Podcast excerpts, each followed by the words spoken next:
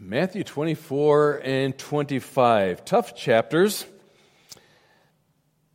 Before I get into the main body of what I want to share this morning, I just want to remind, and Ben alluded to it uh, this morning, didn't allude to it, he just said it.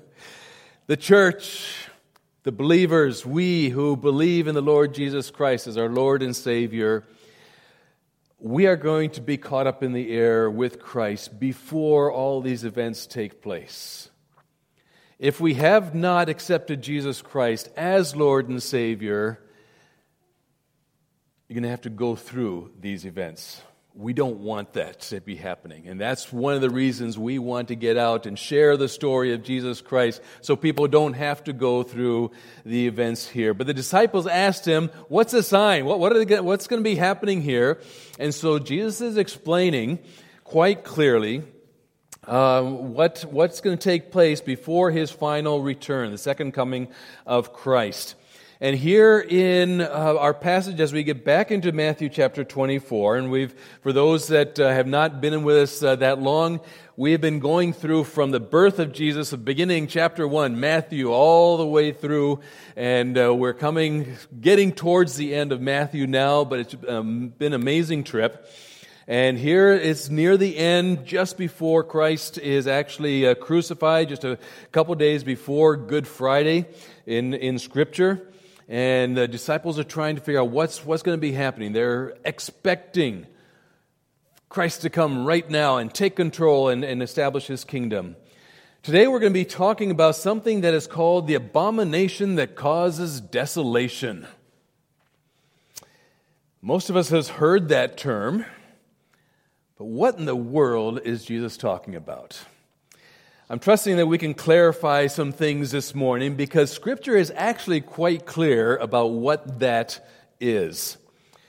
You know, in our world, everybody wants peace. We pray for peace. We pray that things will get better. That, that, that's normal. You know, we, we wish that the world would get along, wouldn't it? Uh, people pray for peace in the world. That used to be the go to interview answer for the Miss America contest. When, I, when I'm crowned Miss America, I'm going to do everything I can to bring peace to the world. But peace accord after peace accord has been signed, and peace accord after peace accord has been broken. Everyone wants everybody to play by the rules, but they don't. But we keep praying for peace and that everybody will get along better. But they don't. and peace and harmony can't be found because the majority of the world do not know and do not love Jesus Christ. Because he is the Prince of Peace that offers a peace that he alone can offer. He talks about his peace. My peace I give to you, not as the world gives. It's a peace we can have in the midst of trials and tribulation and, and troubles. And we can only gain that by making Jesus Christ our Lord. We've been singing about that this morning, that He would be Lord, He would be King of our lives. But because the world has turned away from Christ, Scripture tells us that events in the world are just going to get worse. At the time, up until the time of the end of the age, which we're looking at here in Matthew 24. Now, I don't, I don't want to be a downer here this morning, but the fact is that human society, what they have to look forward to is a time that's going to be more and more severe as we approach the end of the age. That time is described very briefly to, uh, for us in one verse here in Matthew 24, verse 21, where Jesus says, For then there will be great distress. Some translations say great tribulation, unequaled from the beginning of the world until now, and never to be equaled again.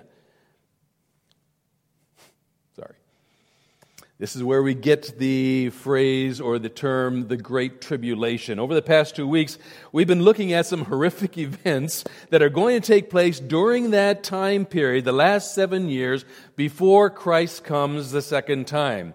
Jesus returns in all his glory to take out Satan once and for all, and he sets up his millennial kingdom. And that's what the disciples were looking ahead to and expecting to happen very quickly and asking Jesus, so what are the signs? What's, what's the sign that we're supposed to look for just before this takes place? So Jesus, as we've already looked at, in the beginning of the chapter, he gave him six signs that were going to be taking place uh, to mark the beginning of the end, talking about the birth pains, just the birth pains. The birth is not there yet.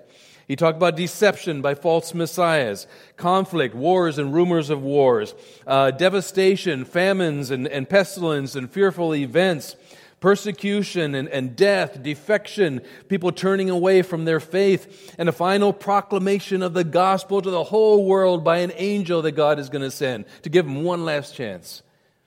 So he gives them this big picture of general things, and, and he knows that's not really what they're asking about because their question actually was, What is the sign? What is the sign of your coming? What's the one event that says, we'll know this is it? Because they will see, like we have seen, great deceptions and false messiahs, wars and rumors of wars, and earthquakes and famines and pestilence. How will we know when this is it? So, starting in verse 15 of Matthew chapter 24, he says, All right, I'm, I'm going to give you that one sign that kicks off the whole thing. And he says, So when you see, and the end of verse 15, let the reader understand. When you see, let the reader understand. When you see the one event take place, you need to know and understand very little, literally that all hell is going to break loose. When who sees? When you see. It's a prophetic you. We talked about that before. When you who are alive at that time, when you see this happen, See what? So when you see standing in the holy place the abomination that causes desolation, spoken of through the prophet Daniel, let the reader understand. The abomination that causes desolation, that's the sign. Now, what in the world is that? Well, Jesus told us to check out the prophet Daniel. He said, as Daniel wrote about. So, once again, hang on to your seats. And we're going to take a huge topic and try to make it as simple as possible.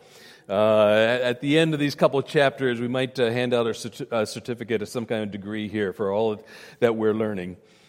So we have to go back to Daniel chapter 11. And we're introduced to a very important personality whom we call the Antichrist. In verse 36, Daniel describes him as the king who will do as he pleases. Whatever he pleases. The king who will do as he pleases, he will exalt and magnify himself above every God and will say unheard of things against the God of gods. He will show no regard for the gods of his ancestors or for the one desired by women, nor will he regard any God, but will exalt himself above them all. Last Sunday, we looked at parts of Daniel, showing some of the tremendous battles that were going to be taking place. Once the Antichrist sets himself up as a king and ruler of the whole European Union and then some, and he establishes the old Roman Empire and an army from the south uh, coming up to attack uh, probably something from the African continent. Then the army from the north um, could very well be uh, Russia and the, and the uh, Arab countries uh, together coming down. And then from the east could very well be China coming across from the east. And, he, and the, the Antichrist goes into a rage and goes against all these nations and does battle against them all. And when he wins, he then commits the abomination that causes desolation, as we'll see here in Daniel. Now, what is an abomination? The Greek word is budelugma. Budelugma basically means that which is abhorrent, that which is detestable, that which is repulsive to God. It's a word mainly used to speak of things associated with idolatry um, and all that goes on in the worship of idols. So there's going to be this great event in the future of Israel, at which time there will be an idolatrous act that is an abomination to God, something that takes place that is detestable to Him. And that will cause the destruction and devastation of the holy place. Because the abomination that's going to cause the desolation is standing in the holy place. Now, what is that referring to? It's got to be referring to the temple in Jerusalem. That's what's known as the holy place. You know, you, you, have understood before that there, there is the holy place, there's the holy of holies. Uh, that's where the abomination is going to take place. Very specific. So, what's the event going to be that's so horrible that it's going to devastate, going to ruin, that's going to leave the temple in desolation? Well, the fact that Jesus refers to it as the abomination that causes desolation means, first of all, that it's not just any old abomination. I mean, if, if you go through the Old Testament, there are times when scriptures say, and, and they, and they, and they cause an abomination when, when they uh, defile a, a, a, high place or a temple or, or a, a sacrifice. But he's referring to an event that the Old Testament prophet talks about in the book of Daniel, chapter 11. It's not just a random event, it is the event. Now, we've already looked at Daniel chapter 11 as regards to the wars and famines and other things that are going to be taking place. But in verse 31, we find a description of an interesting historical figure by the name of Antiochus Epiphanes. Antiochus Epiphanes. He was a Greek king that reigned from 175 to 165 BC before Christ. He called himself Epiphanes, which means the Great One. Okay, he took that title on himself. And from my reading, apparently on the side, the people started calling him, not to his face, referring to him as Antiochus Epimanes. Epimanes means madman or maniac. So that was the rumor that was going around at that time as well. So in verse 31, it says about him, about Antiochus, his armed forces will rise up to desecrate the temple fortress and will abolish the daily sacrifice. Then they will set up the abomination that causes desolation. Interesting. That's the event that Jesus is referring back to. Antiochus Epiphanes reigned about 400 years after the prophecy of Daniel. Now remember, the Old Testament prophecies often had double accomplishments something in the near future uh, to do with uh, history, and then something of a gr- much greater spiritual significance much later on, which many of the uh, prophets didn't see. Now, there are some historical books written of the events that took place uh, in the what we call the intertestamental period. That's the from Malachi to Matthew, the 400 years between the Old Testament and the New Testament.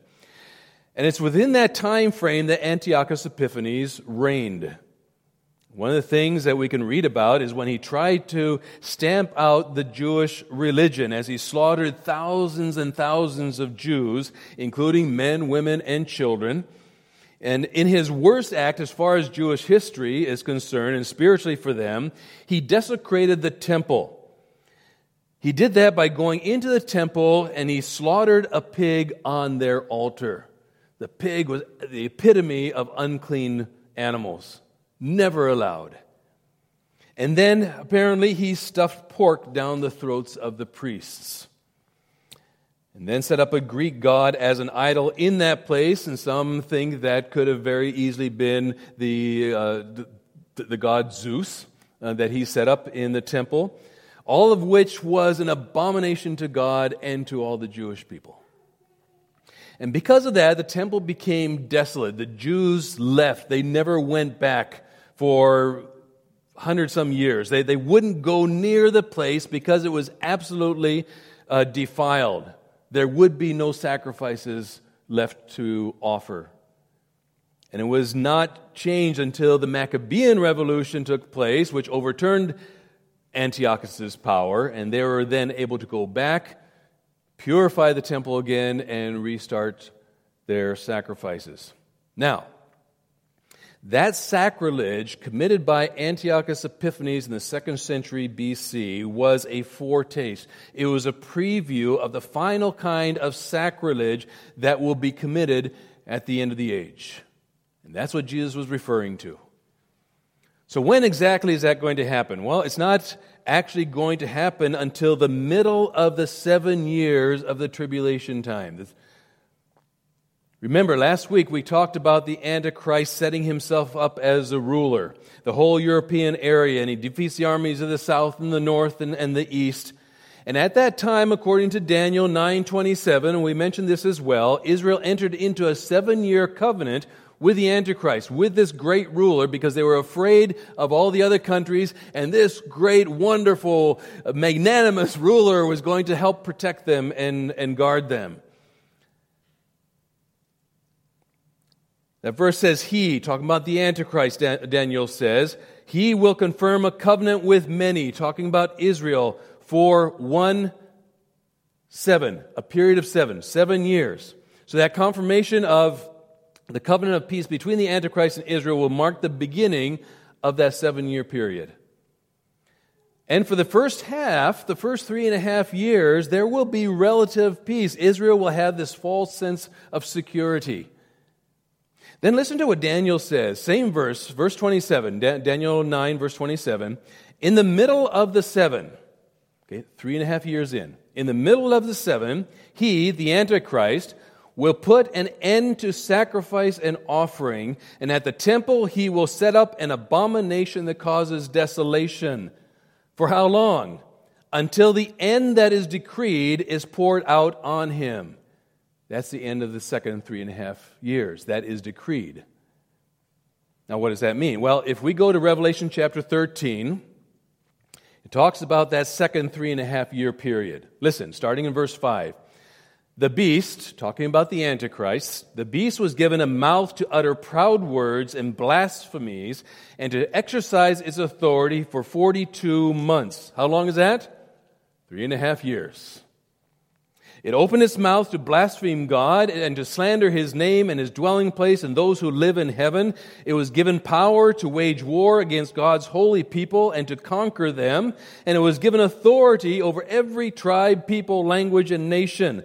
All inhabitants of the earth will worship the beast, all whose names have not been written in the Lamb's book of life. The Lamb who was slain for the creation, from the creation of the world.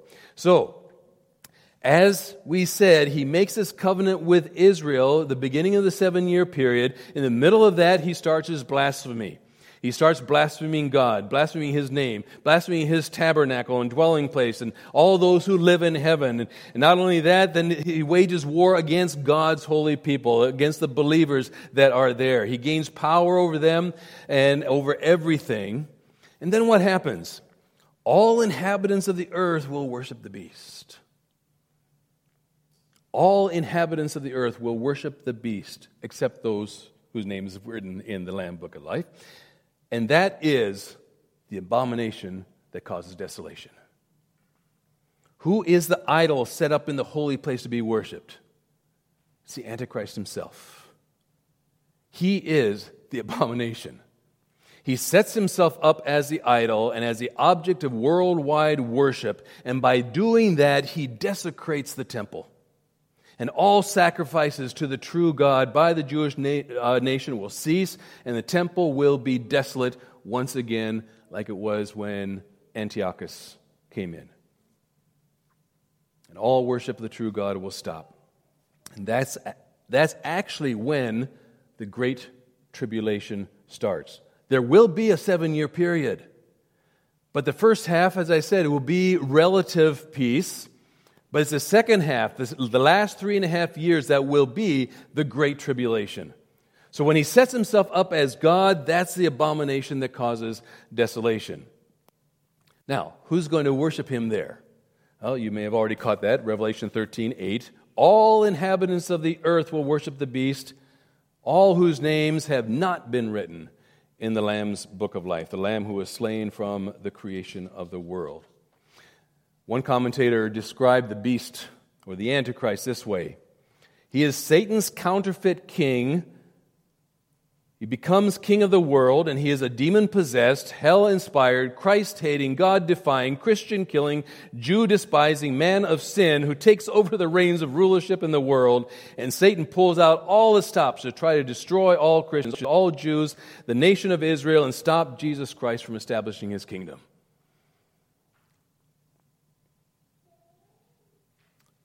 What about the believers? What about the ones who have turned to Christ during that seven year period? And we, we talked about that taking place because of the message of the two evangelists that God sends. What is their reaction supposed to be at that moment? What are they supposed to do? Run! Seriously. The next 12 verses are a severe warning to those who will be there at that time, to those who will be there when the Antichrist takes his place in the temple of Jerusalem. Remember verse 15? Started with when? So when you see standing in the holy place the abomination that causes desolation, then you jump to the beginning of verse 16, then let those who are in Judea flee to the mountains. Run. The Greek word is pheugo. We get the word fugitive from that. You need to become a fugitive. He's saying, run, get out as fast as you can, because as long as you stay in Jerusalem, you're going to be vulnerable to death. You're going to be vulnerable to persecution, especially if you're a Jew, because the Antichrist wants to stamp out the Jewish nation. Satan has wanted to do that from the beginning all through history because he, if he can eliminate Israel, God's chosen people, he can thwart the whole plan of God, which is to fulfill ultimately in bringing Israel to salvation into their kingdom. Satan has tried to wipe out the Jews throughout history. And when the Antichrist takes over Jerusalem, the Jews that are left there are going to be vulnerable. And so he says, in that day, you better run. That goes for any believer, not just the Jews, Jew and Gentile living in that area, because his intent will be to wipe them out. And we just saw that in Revelation 13. He's going to wage war against God's holy people and to conquer them. And so most scholars believe that when this happens, there will be a sort of a grand exodus out of the land, out from the city of Jerusalem, out from uh, Israel proper for, for, for protection. But not everybody is going to make it. Not everybody is going to make it. If we go back to Zechariah, Old Testament, chapter 13, verse 8, where he's prophesying about this time period, we read, In the whole land, declares the Lord, two thirds will be struck down and perish. Not all the Jews are going to make it. The Antichrist is going to move against them, and two out of three are going to die. That's going to be a terrible, terrible slaughter. The Holocaust on the Jews of the future is going to be far greater than anything that we've ever seen thus far. Two out of three are going to die. That's Zechariah uh, prophesying in the Old Testament what's going to happen. If we jump to the last book in, in the Bible, Revelation chapter 6, verse 9, uh, that's when the fifth seal is open in chapter 6. And this is a seal that describes that same time period during uh, known as a tribulation. When he opened the fifth seal, I saw under the altar the souls of those who had been slain because of the word of God and the testimony they had maintained. Those are ones that didn't make it out of Jerusalem. In Revelation chapter 11 talks about 7,000 people dying in the city of Jerusalem through an earthquake. Chapter 12 verse 11 says there are martyrs who did not love their lives so much as to shrink from death. So they, they did not give up their, their faith in Christ and they were killed for it. Chapter 13, verse, uh, verse 7, which we just uh, looked at. Um, he, he says he's going to make war against the saints and conquer them. Chapter 17, verse 6, pictures of the false religious system, quote, drunk with the blood of God's holy people, the blood of those who bore testimony to Jesus.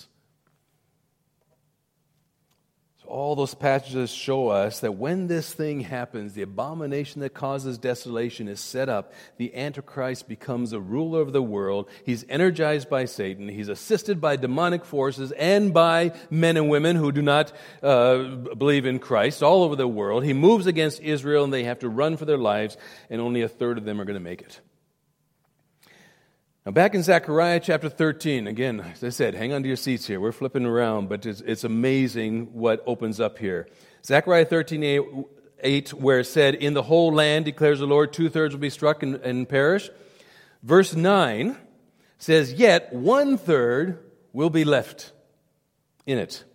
The third I will put into the fire, figurative, figuratively speaking. I will put in the fire. I will refine them like silver and test them like gold. They will call on my name and I will answer them. I will say they are my people and they will say the Lord is my God. One third of them. And those who are left, those who do flee, there will be supernatural help for them. There's a fascinating passage in Revelation chapter 12 that gives us some imagery here. There's imagery of a woman, there's an imagery of a child, and the woman is Israel, and the child is Christ. And it describes the fact that out of the nation Israel, Christ is brought forth. And then there's a dragon. There's a dragon in this picture, and the dragon is Satan. And the dragon persecutes the woman, talking about Israel, and wants to kill the child, talking about Christ. And there's a great champion for the cause of God to protect the woman and the child. And it's none other than the angel Michael in verse 7. And Michael is the great warrior protector for God. He's the one that God sends out to fight for him. And he fights the demons, and Michael prevails in verse 8. So Michael becomes a victor. And then we go a little bit further in, cha- uh, in, in the chapter to verse 6. Uh, the woman fled. Isn't that interesting that Jesus said, Flee to the mountains? The woman fled into the wilderness to a place prepared for her by God, where she might be taken care of for 1,260 days, 42 months, three and a half years. That's the time of the great tribulation, the second half, from the time the Antichrist sets himself up in the temple to the end. One commentator said that out in the wilderness of Israel is actually a great place to flee because there's, there's caves everywhere. Down into Edom and over into Moab and everywhere. There are many places to hide in the desolate wilderness in that area. Then in verse 14, as this woman, talk, again, talking about Israel, is fleeing from persecution, quote, the woman was given the two wings of a great eagle so that she might fly to the place prepared for her in the wilderness.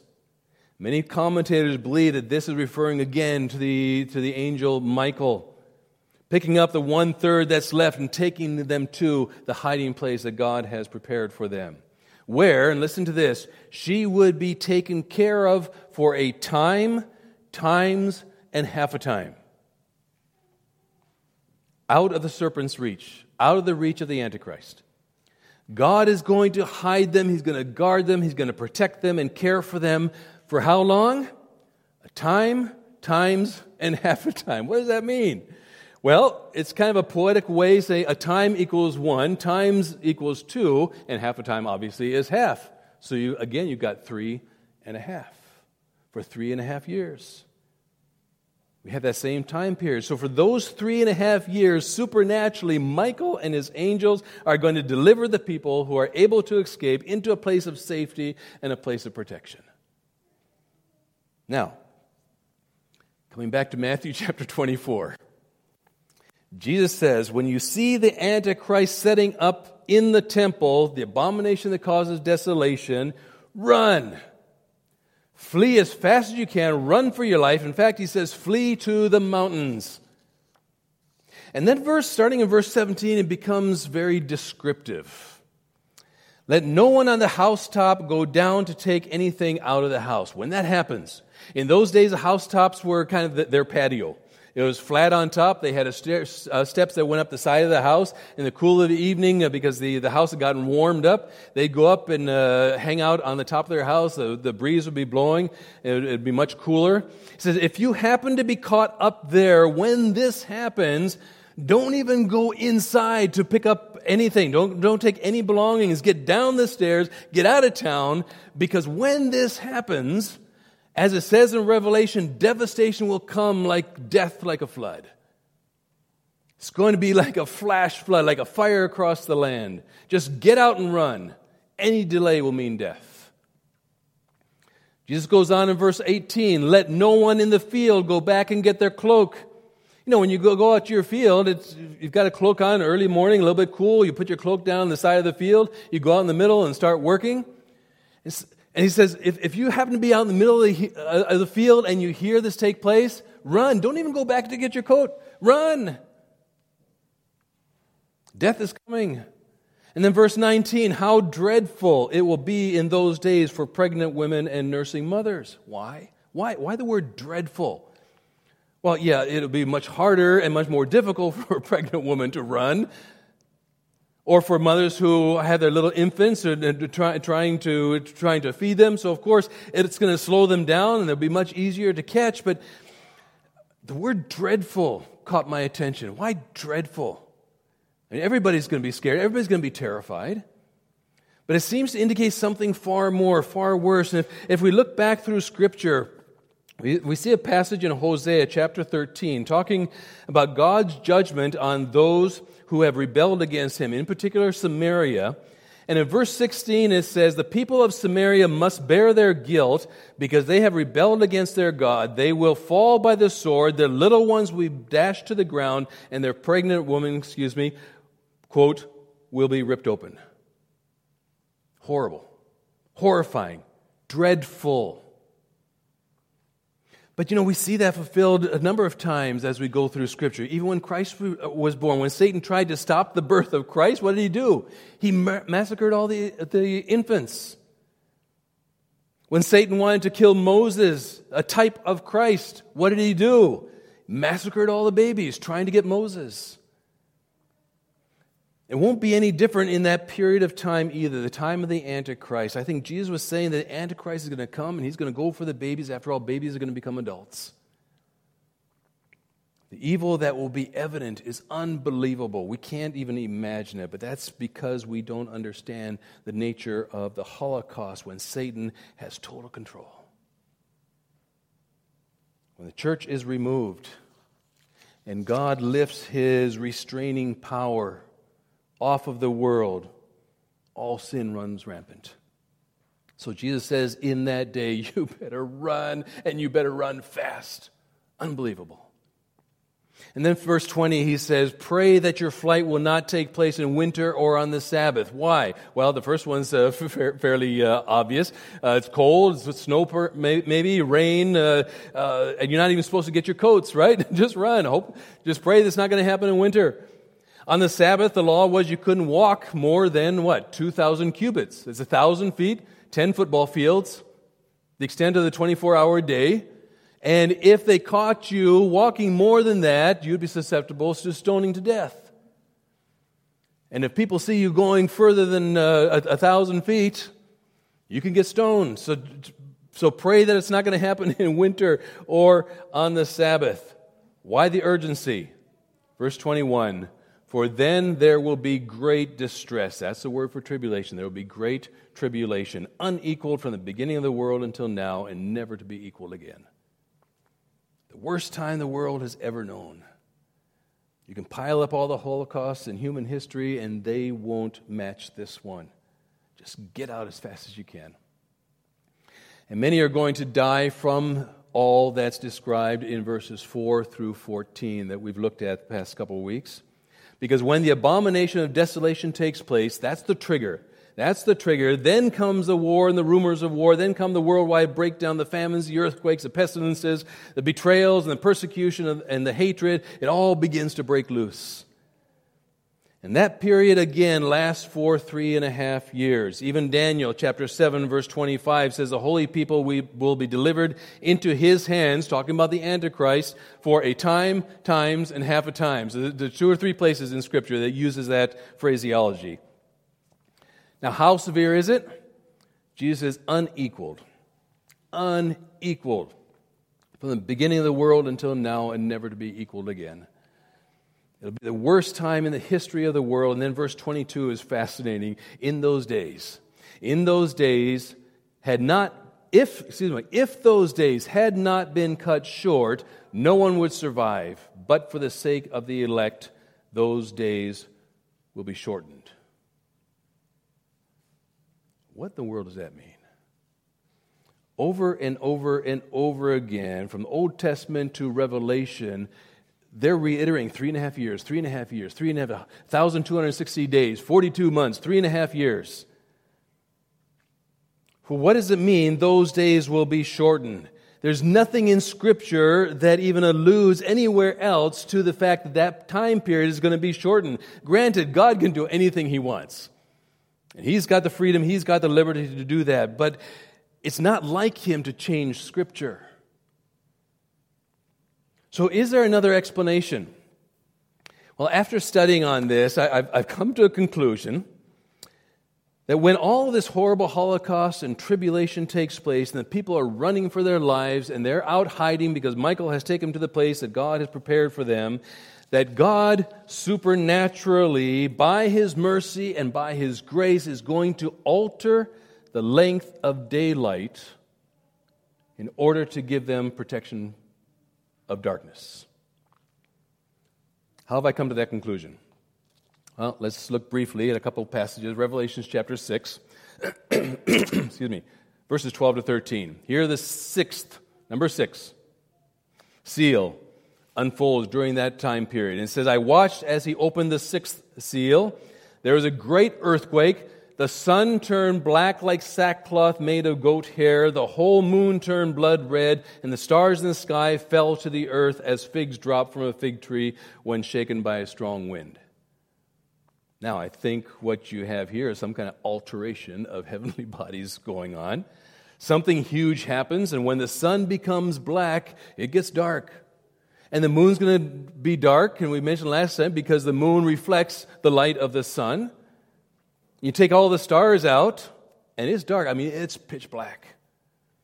Chapter 8, we have the second set of judgments with the trumpets that are blown. Watch what happens in chapter 8, verse 12. The fourth angel sounded his trumpet, and a third of the sun was struck, a third of the moon, and a third of the stars, so that a third of them turned black. A third of the day was without light. Look at that. And also a third of the night. Daylight will be reduced by a third. Isn't that fascinating? Then, if we look at Revelation chapter 16, verse 10, it says, The fifth angel poured out his bowl on the throne of the beast, and its kingdom was plunged into darkness. People gnawed their tongues in agony. That's how terrifying that was. Pitch black. And what seems to be happening is gradually there's going to be less and less daylight until ultimately, at the end of the tribulation time, is total darkness. And the armies of the Antichrist are moving around in pitch blackness trying to find those who have fled. And they are then protected by the darkness. Now, going back to Matthew chapter 24, verse 22, with that concept in mind, and I can't be dogmatic about it, uh, but it certainly makes a whole lot of sense. With that in mind, Jesus says, in those days, had not, if those days had not been cut short, no one would survive. But for the sake of the elect, those days will be what? Those days will be shortened. The daylight will be shortened. In order to protect, care for, and preserve God's chosen people, both Jews and Gentiles who have come to Christ, those days will be shortened. Fascinating. Folks, God has always promised to care for his people. It doesn't mean that we're not going to face issues and have, have troubles and even tribulation at times. But he says, I will never leave you or forsake you. He said, I will hold you up by my righteous right hand. And in that time, there would be no one left if God did not intervene and change those days so that they would be safe. What an encouragement that should be to us of what lengths God will go to to guard us and to protect us, even to shutting down the sun, moon, and stars and moving mountains. So we have this severe calamity taking place, and there seems to be an attempted deception that will happen while they're out hiding. Now, picture this those folks that get away, the one third, they're out in the wilderness somewhere, up in the mountains, in caves, wherever they might be hiding and being taken care of by God. We don't know how it's going to happen. Uh, you know, you're talking three and a half years. I don't know if God's going to send manna down again. It doesn't say how He's going to do it, but He's going to take care of them. They're scared. And they should have had time to read Matthew 24 by that time, because we certainly have. And what do you think they're waiting for? They're waiting with expectation for Christ, for the Messiah. to come and save them. People are in great desperation and are extremely vulnerable, and some false prophet will be coming out and running over and say, Hey, he's here. He's over there. Come and see. Come on out. Come and see. The answer to their prayers, right? The answer to their expectation. Oh boy, he's here. So Jesus, knowing this is going to take place, says in verses 23 to 26, there in Matthew 24, at that time, if anyone says to you, which he's assuming is going to happen, or he knows is going to happen, look, here's the Messiah, or there he is, do not believe it. For false messiahs and false prophets will appear and perform great signs and wonders to deceive, if possible, even the elect. See, I have told you ahead of time. He's saying, listen up. I'm telling you ahead of time. So if anyone tells you there he is out in the wilderness, do not go out, and, and, or here he is in the inner rooms, do not believe it. They're, go, there's going, they're, they're going to come and they're going to do some amazing supernatural miracles, signs, and wonders. So great and so amazing that if you don't know ahead of time what's going to be taking place, they might even fool and deceive the elect, those who have come to Christ. But that's why Jesus is warning them so they will not be deceived. He's telling them ahead of time don't be deceived. Be deceived. This is going to happen. Don't fall for it. So, how are they supposed to know when the true Messiah actually comes? Verse 27. This is great. For as lightning that comes from the east is visible even in the west, so will be the coming of the Son of Man. There will be no doubt. You're not going to need prophets or messengers to say, hey, the Messiah is here. The whole world is going to see it. Revelation chapter 1, verse 7 says, Look, he is coming with the clouds, and every eye will see him. Revelation 19, after this I heard what sounded like a roar of a great multitude. That's going to be taking place at the same time. A roar of a great multitude in heaven shouting, Hallelujah! Salvation and glory and power belong to our God, for true and just are his judgment. He has condemned the great prostitute who corrupted the earth by her adulteries, referring to the Antichrist. He has avenged on her the blood of his servants. In verse 11, I saw heaven standing open, and there before me was a white horse whose rider is called Faithful and True. With justice he judges and, and wages war. His eyes are like blazing fire, and on his head are many crowns. He has a name written on him that no one knows but himself. It's going to be fascinating to find out what that name is. He is dressed in a robe dipped in blood, and his name is the Word of God. The armies of heaven were following him, riding on white horses and dressed in fine linen, white and clean. Coming out of the mouth is a sharp sword with which to strike down the nations. Wow, that's the event. That's the event. There will be no doubt. Don't go listening to any deceptive prophets, Jesus is saying. This is going to be coming, and everybody's going to see it. And it's going to be glorious, and it's going to be victorious, and it will be final once and for all. Yes, things look horrible now, and they're going to get horribler. But, folks, we've read the end of the book. And guess who wins?